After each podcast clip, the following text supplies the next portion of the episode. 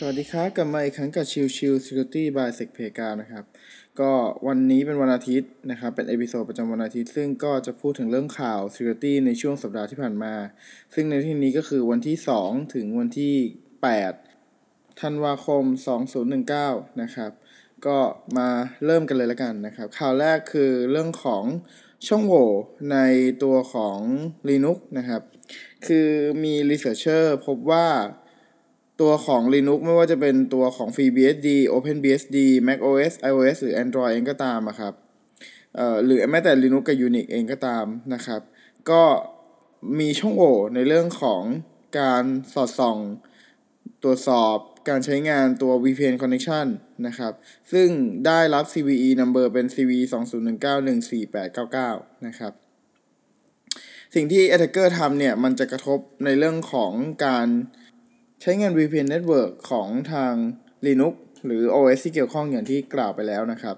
ซึ่งลักษณะของการโจมตีเนี่ยมันจะเป็นดูจากตัวของ Network Traffic ที่มีการส่งมาจากตัวของ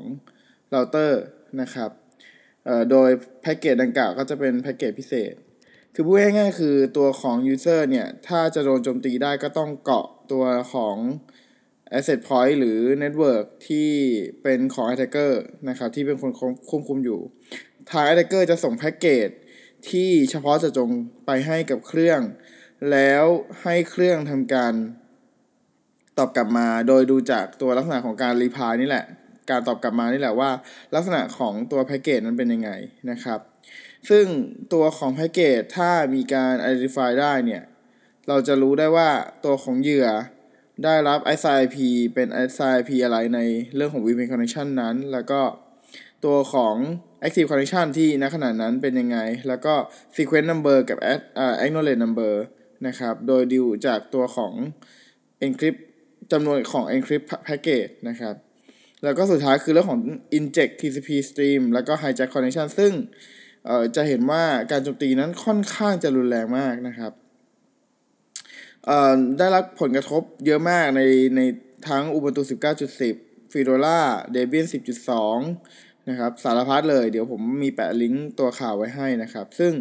ตัวช่องโหว่ดังกล่าวเนี่ยก็ได้รับการแก้ไขแล้วแต่ว่าก็ต้องรอดูกันต่อไปว่ามันจะมีผลกระทบอะไรขนาดไหนเพราะว่าเนื่องด้วย Linux เองครับมันไม่ได้ถูกใช้แค่ในลักษณะของตัว โอ เอส ของ Desktop คือ Notebook เสมอไปคือมันก็มีใช้ใน IoT มีนู่นนี่นั่นเยอะแยะเต็มไปหมดดังนั้นเนี่ยมันมีความเป็นไปได้สูงที่มันจะกระทบมากกว่าแค่เพียงเครื่องเอ่อการใช้งานทั่วไปของคนคืออาจจะเป็นเรื่องของ IoT Product ด้วยที่ได้รับผลกระทบหรืออะไรอย่างนี้เป็นต้นนะครับก็ต้องรอดูต่อไปว่าผลกระทบดังกล่าวจะกระทบขนาดไหนนะครับข่าวต่อมาเป็นเรื่องของตัว Facebook เองเนี่ยมีการฟ้องบริษัทโฆษณาที่อยู่ฮ่องกงแล้วก็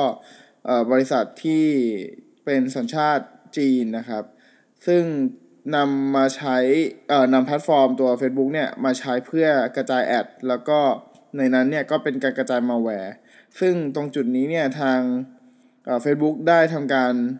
ร้องต่อศาลนะครับติดต่อฝ่ายกฎหมายแล้วก็ยื่นเรื่องในการฟ้องร้องบริษัท iLikeAd Media International Company นะครับเอ่อซึ่งก็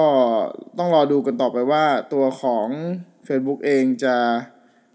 ชนะหรือไม่นะครับซึ่งซึ่งก็ถือว่าเป็นข่าวที่น่าสนใจเพราะว่าเนื่องด้วยตัวของ Facebook เองเนี่ยแต่ก่อนเขาเอ่อได้รับผลกระทบในเรื่องของ Cambridge Analytica แต่ว่าหลังๆก็เริ่มพยายามเปลี่ยนลักษณะหรือภาพลักษณ์ขององค์กรให้ดูในเรื่องของพวก privacy กับ security มากขึ้นอย่างชัดเจนนะครับก็ต้องรอดูต่อไปว่าทางศาลจะว่ายังไงต่อไปนะครับโอเคข่าวต่อไปเป็นข่าวที่ค่อนข้างจะดังในช่วงสัปดาห์ที่ผ่านมาก็คือ OpenBSD นะครับ OpenBSD เป็นตัวของ Unix โอ เอส ตัวหนึ่งนะครับซึ่งก็ถูกใช้ในตัวของเราเตอร์หรือว่าใช้ในเอ่อเซิร์ฟเวอร์หลายๆตัวนะครับประเด็นสำคัญคือเมื่อช่วงประมาณสัปดาห์ที่ผ่านมามีการเปิดเผยช่องโหว่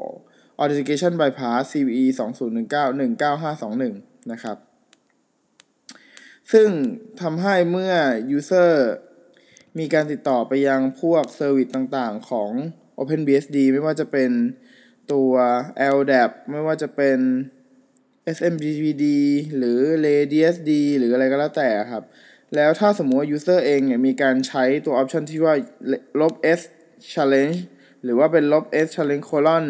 passwd อย่างเงี้ยมันจะทำให้สามารถ bypass แล้วก็ทำการล็อกอินเข้าในระบบต่างๆได้ซึ่งอันนี้เนี่ยเป็นผลกระทบที่ค่อนข้างจะรุนแรงและร้ายแรงมากนะครับแต่ข้อดีก็ยังมีก็คือตัวของ OpenBSD เองเนี่ยเขาก็ไม่ได้นิ่งนอนใจรีบออกแพทแก้ไขมาโดยเร็วนะครับ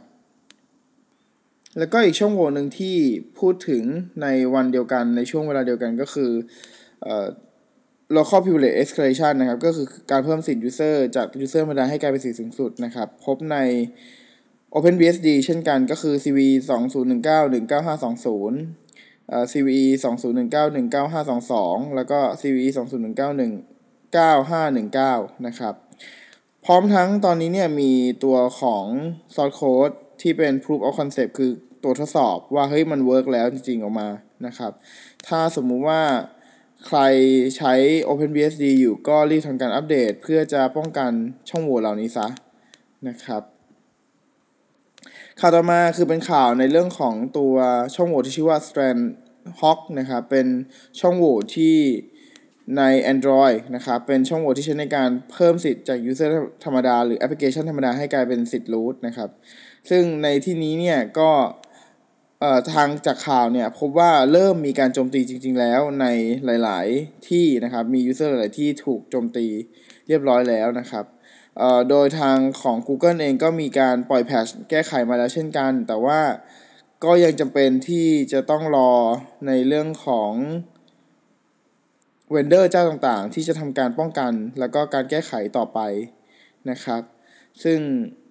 ก็ต้องดูต่อไปว่าตัวของเวนเดอร์แต่ละเวนเดอร์จะทำการแก้ไขรวดเร็วขนาดไหนนะครับข่าวต่อมาเป็นเรื่องของ เอ ดับเบิลยู เอส นะครับออกตัวช่วยย้ายแอปเก่ามารันบน Windows Server รุ่นใหม่แก้ปัญหา โอ เอส หยุดซัพพอร์ตนะครับคืออย่างที่ทราบกันดีว่าในช่วงวันที่สิบสี่มกราคมสองพันยี่สิบนะครับคืออีกไม่กี่วันข้างหน้านะครับก็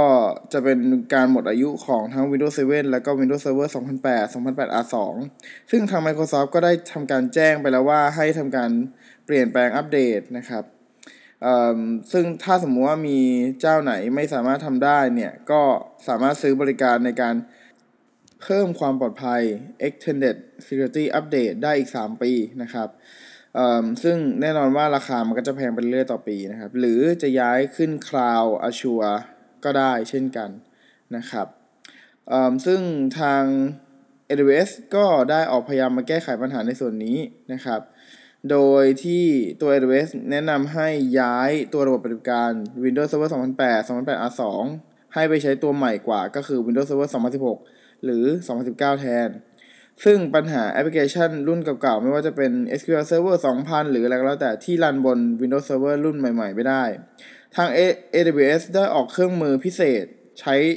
เอ่อใช้ชื่อว่า